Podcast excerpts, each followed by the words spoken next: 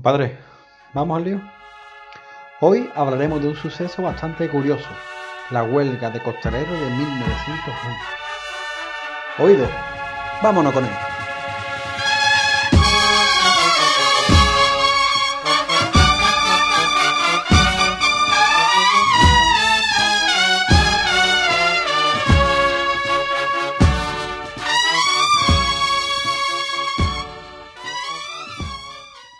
Y es que ya en varias ocasiones los costaleros habían planteado dificultades a las hermandades a la hora de sacar los pasos, pero esta en concreto fue un caso muy curioso.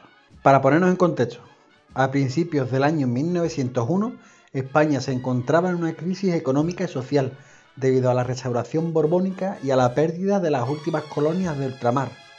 Básicamente, España perdió el control sobre Cuba y Puerto Rico, y esto produjo la crisis, y a su vez Sevilla era una ciudad con muchos parados, debido también a que se empezaron a reemplazar la mano de obra por máquinas. Se iba acercando la cuaresma de 1901 y con ella la subvención que daba el ayuntamiento a las hermandades para cubrir los gastos de salida. En este caso, la subvención fue mucho menor, debido a la crisis. Estamos hablando que hermandades como la Estrella, por ejemplo, podían recibir una subvención de 600 pesetas, que no llega a 4 euros ahora mismo. Te recuerdo que estamos hablando del año 1901 y que no podemos comparar el valor de la moneda con la actualidad. También debo comentar que en esta época los salarios no estaban regularizados y que todavía se trabajaba por comida o un sitio donde dormir. Imaginaros cómo estaba la ciudad entonces, llena de manifestaciones y reivindicaciones por las dificultades económicas. Y debido al revuelo que se originó por el motivo de la Semana Santa, se convocó una asamblea el 29 de marzo en la calle La Araña. La situación era complicada, ya que debido a las dificultades por las que estaba pasando nuestro mundo, las hermandades querían abusar de los capataces y los capataces querían abusar de los costaleros. Al fin y al cabo es una cadena de mando. En la asamblea se colaron 400 costaleros para reivindicar por sus derechos, ya que estaban en descontento con la situación y el único capataz que apoyó ese movimiento fue Antonio Torres Macías, más conocido por Juanillo el Fatiga. Te recuerdo que estamos hablando de una cosa que ocurrió 120 años atrás y que la situación era muy distinta. Y sobre todo que nos referimos a una época donde la gente estaba pasando hambre y fatiga. Los costaleros exigían 5 pesetas por 4 horas de estación. Además, una peseta adicional por hora, una vez pasadas esas 4 horas. Entre otras exigencias que mejoraban la situación de los costaleros. Por ejemplo, también se pedía un tercio más de personal en los pasos que más pesaban para reponer a los exhaustos y que en condiciones normales se debería de contratar 5 hombres por trabajadera. Los costaleros se negaron a acudir a trabajar si no se cumplían esos requisitos. La asamblea se llevó a cabo el viernes de Dolores y hasta el sábado de Pasión a las 10 de la noche no tuvieron respuesta. Finalmente las hermandades cedieron y la huelga dio fruto. Se pasó de cobrar 12 reales a 20, 5 pesetas como mínimo y además un cuartillo de vino. Y esa fue la historia. Finalmente las hermandades salieron a la calle y los costaleros fueron recompensados por su protesta. También me gustaría leeros algunos testimonios que nos acercan más a lo que fue un tiempo pasado nuestro oficio. Por ejemplo, Pepe Ariza dijo, yo te puedo decir que nuestra gente, es decir, nuestros costaleros, eran los primeros que cobraban antes que los capataces. Y te puedo enseñar datos sobre esto. Para nosotros, el salario del costalero era sagrado. También recuerdo cuando mi padre iba a firmar una cofradía.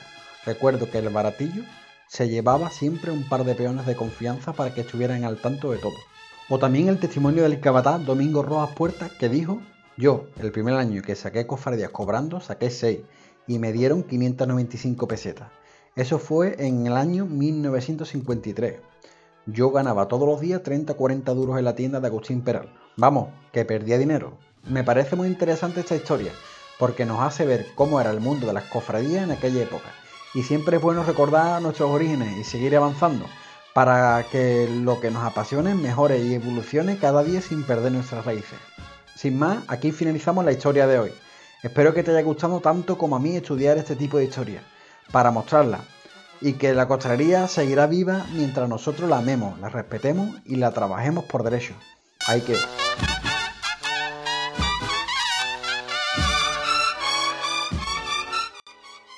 Y hoy le hacemos la pregunta a Sergio Alejo, capataz del puerto de Santa María y costalero de Sevilla.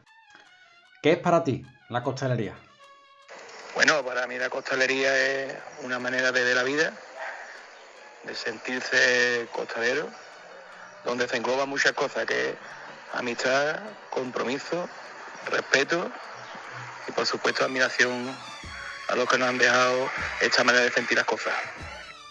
Como bien dice Alejo, la amistad eh, es algo que, que llevamos por bandera en la costalería, ya que mm, yo, por ejemplo, mm, todos mis grandes amigos los conocí debajo de los pasos y yo creo que, que sois muchos los que os ha pasado exactamente lo mismo.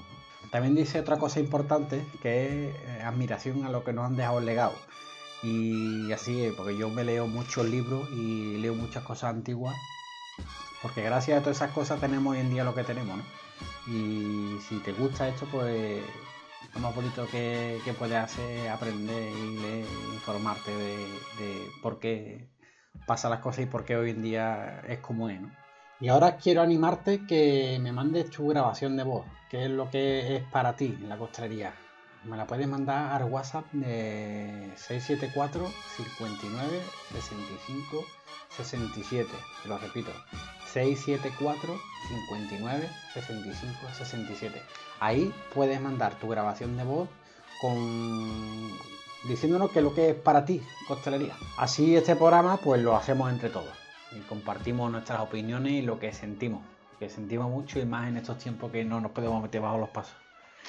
Lo dicho, me encantaría que, te gustara el, programa que hemos hecho y que, lo disfrutara solamente la mitad que yo aprendiendo cosas nuevas, historias sobre la costalería. Y nada, nos vemos en el próximo. Un abrazo, compadre mío. Hasta luego.